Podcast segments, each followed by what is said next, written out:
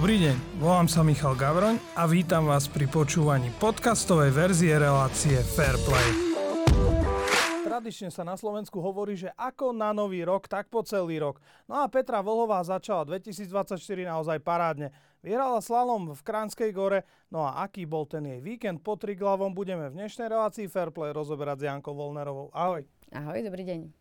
Tak e, aký bol ten Petrin víkend? Najskôr štvrté miesto v obrovskom slalome, potom solidné víťazstvo v slalome. E, začalo ho výborne, lebo však, e, ako si povedal, ako začneme, tak začala víťazným prvým kolom v obrovskom slalome, síce tesne o dve stotinky pred Briňoneovou, ale uh, už to nám povedalo, že Petra začala dobre, je pripravená a oklepala sa zo zlého výsledku, ktorý mala pred koncom roka. A škoda, že to teda neudržala. Uh, tá konkurencia tam bola veľmi vyrovnaná v obrovskom slalome, aj tie podmienky neboli úplne uh, ideálne. Takže myslím si, že Petra môže byť aj so štvrtým miestom spokojná. Je to ďalší solidný výsledok v top 5. Dá sa povedať, že ju predbehli tri pretekárky Grenierová, Gutová a Briňoneová, ktoré sú možno lepšie alebo v lepšej forme, ako je Vlhová v obrovskom slalome? Minimálne v sobotu v druhom kole ukázali, že sú rýchlejšie. Sama Petra to aj v rozhovore po pretekoch uznala, že teda boli rýchlejšie. Grenierová ukázala, že je tam doma skoro a že je to teda sedí. A nebola to náhoda minulý rok, že vyhrala jedny preteky v obrovskom slalome práve v Kránskej gore. Znova to zopakovala. Uh, byť medzi Gutovou, Behramiovou, Briňoneovou um, na prvých piatich miestach je super vždycky, pretože to je konkurencia, je to špička a Petra tam patrí. Chcela sa však vlastne aj pobiť o ten malý kryštálový globus pred sezónou v tom obrovskom slalome, ale zdá sa, že tam stále čo si chýba. Kým slalome sa vrátila do toho boja, k tomu sa ešte dostaneme, v obrovskom slalome tam ešte čo si chýba. Ešte čo si tam chýba a keď tak trošku to prepočíta, myslím, že aj Mauro to už dávno prepočítal, tak trošku povolia a myslím, že nebudú už ďalej pokračovať v tejto hombe za malým kryštálovým globusom, ktorá je takmer prehratá, lebo tam je dosť veľká strata a tých pretekov už nám neostáva dokonca tak veľa. Teraz budú určite útočiť na to, aby boli v prvej trojke v hodnotení disciplíny obrovský slalom a myslím, že upriamia viac pozornosť práve na malý kryštálový globus slalome. No, v Kránskej gore si to už postrážila. Opäť vyhrala prvé kolo, už s väčším náskokom a vlastne ho ešte aj rozvinula o takmer pol sekundy aj v druhej jazde. Tak ako si možno videla ten slalom? Ten slalom nebol veľmi pekný na pozeranie. Bohužiaľ to počasie e, zmarilo takmer celú prácu, ktorú organizátor robí. A to nie je vlastne len počas tohto víkendu, ale aj pripravuje to už týždeň, dva týždne, mesiac pred pretekmi. A našťastie, ale aj Mauro vzdal hold. E, organizátori povedal, že urobili skutočne dobrú prácu a s tým, čo sa dalo, urobili maximum. Na, ale e, z jazdovke druhého kola, respektíve v trati druhého kola, to bolo dosť cítiť a pretekárka z 16. miesta poskočila až na tretie miesto AJ Hrtová, ktorú nikto nikdy nečakal v poslednom čase na uh, týchto top miestach, ale bohužiaľ využila dobrú trať, využila dobrú jazdu a, a takto sa to vlastne robí. Petra zase ukázala vysokú dávku profesionality a taktiky, už ukázala, aká je vyspelá pretekárka. Takticky si postrážila pasáže, kde to bolo veľmi náročné, kde napríklad Lena Durová chybovala, a takmer stratila tú druhú priečku, ktorú nakoniec si vybojovala. Ale Petra si to postrážila v miestach, kde sa dalo, pridala taktická jazda. Nebolo to pekné na pozeranie. Určite to nebolo pekné na to lyžovanie z jej strany, ale to víťazstvo je doma. To je dôležité. Keď si pri tej taktike Uh, vyčítali sme možno trochu Petre aj to levy, povedzme to druhé kolo, keď vlastne tlačila na pilu a vypadla. Vtedy to nebolo moc taktické, aj keď na druhej strane pretekárka um, asi nemôže úplne tušiť, že ako na tom časovo je. Ale teraz sa zdalo, že ako keby sa z tej lekcie poučila a išla v úvodzovkách viac na istotu. Áno, určite v Levi išla all-in. Tam sme to síce nechápali prečo, keď išla fantastickú prvú jazdu a ešte v druhej chcela kopnúť viac a bolo jej to osudné, nedokončila tie preteky. Dnes, respektíve včera, nám to uh, ukázala, že vie aj zataktizovať. Zrejme to prišlo aj od hora, od celého týmu, že musí dojsť do cieľa takto, pretože tých 100 bodov, keby ich včera stratila, tak proste uh, by jej chýbali. Uh, Mikaela dala jej neuveriteľnú šancu do, dotiahnuť sa v bojom malý kryštálový globus, ktorý Petra využila. Predsa len Petra tak vtipne poznamenala po prvom kole, že by potrebovala na okuliaroch stierače. Aké to je vlastne jazdiť, keď takto prší a v zásade nič nevidíš?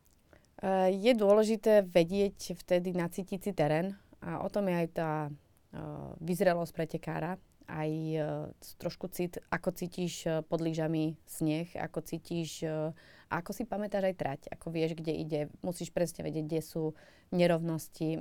Vo veľa prípadoch nevieš, kde sú rýhy, pretože tie, rýhy na prehliadke neboli.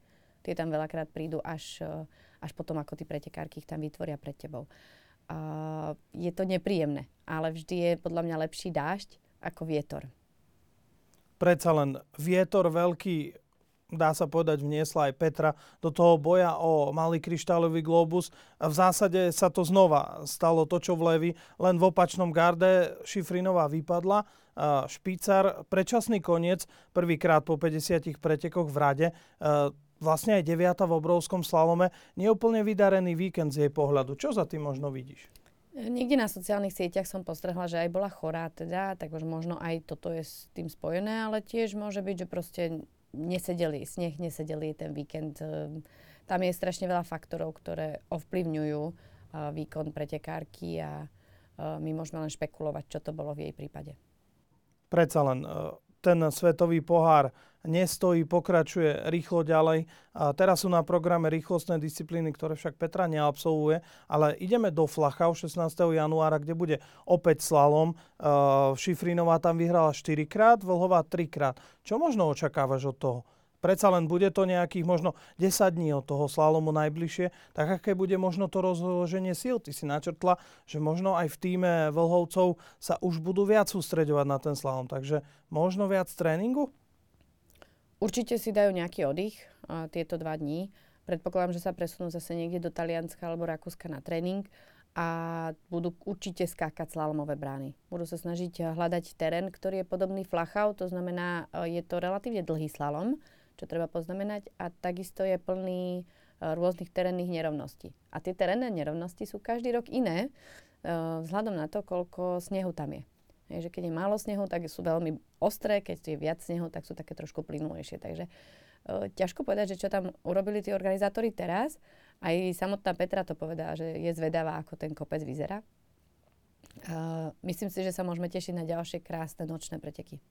Nočné preteky, opäť špecifické v úvodzovkách podmienky a počasie. Uh, vo Flachau je to vždy veľká nočná dráma, neskoro do večera, ale v čom sú možno tie preteky špecifické, keď sa jazdí pod umelým osvetlením? Uh, sú špecifické aj vo viditeľnosti. Nie veľa pretekárkom to sedí. Tie brány vrhajú iný tieň. Teraz treba prispôsobiť aj skličko na okuliaroch. Uh, treba si uvedomiť, že vlastne pretekári vždy trénujú viac menej ráno. Čiže celý ten biorytmus dňa majú pripravený na to, že uh, Ráno sa zobudíš väčšinou veľmi skoro, lebo už o 7 si na kopci. Čiže všetko je pripravené na to, že o tej jednej, druhej už končíš. No a teraz viac menej o tej druhej začínaš uh, svoj deň a musíš si to nejak inak nastaviť, musíš sa na to pripraviť, že vlastne kedy si dať obed, kedy čo si dať, kedy večeru, či jesť, či jesť po pretekoch, takže každý to má nejak inak a je to, je to zase trošku odchýlka od toho bežného rituálu a niektoré pretekárky s tým môžu mať problém predsa len uh, možno aj dilema pre Šifrinovú uh, pri tejto konštalácii, či ísť do Altenmarktu, do Zauchenze a jazdiť rýchlostné disciplíny, alebo si možno oddychnúť. Predsa len uh, zdá sa, že sa ten, tá bitka o ten malý kryštálový globus môže lámať. Už aj vo Flachau.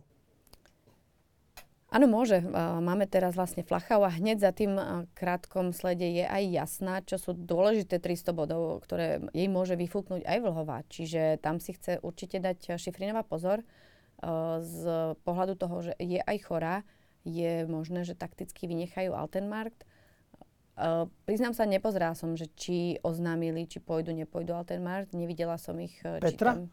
Nie, Mikaela. Mikaela, zatiaľ je tam veľký otáznik, že či ona vlastne pôjde asi aj kvôli zdravotným ťažkostiam. Asi kvôli tomu zdravotnému stavu a veľa zaváži aj to príprava na Flachau a Jasno. Jasné. Keď sme pri Jasnej, tak uh, domáce preteky a vlastne znova taká dobrá nálada, víťazstvo, kvalitný víkend, veľká porcia bodov za tie dva dni v Kránskej gore. obľúbený slavom vo Flachov a potom domáce prostredie. S akým možno mentálnym nastavením môže ísť Petra, povedzme, do toho, do toho nového roka?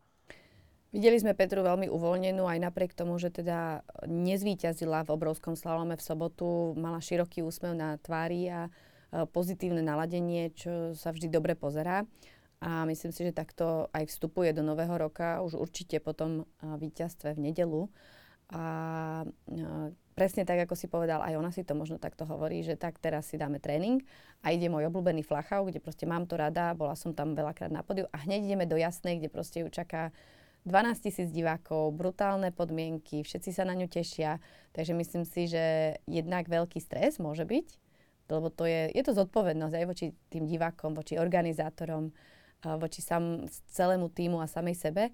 A na druhej strane e, potom sa to už bude lámať. Takže teraz vie, že je dôležité, ako začne tento január tieto technické preteky a potom to môže nás načrtnúť, že aký bude zvyšok sezóny dnešnej relácii Fairplay bola Janka Volnerová. Ďakujem. Ďakujem. No a verím, že si nás pozriete aj na budúce.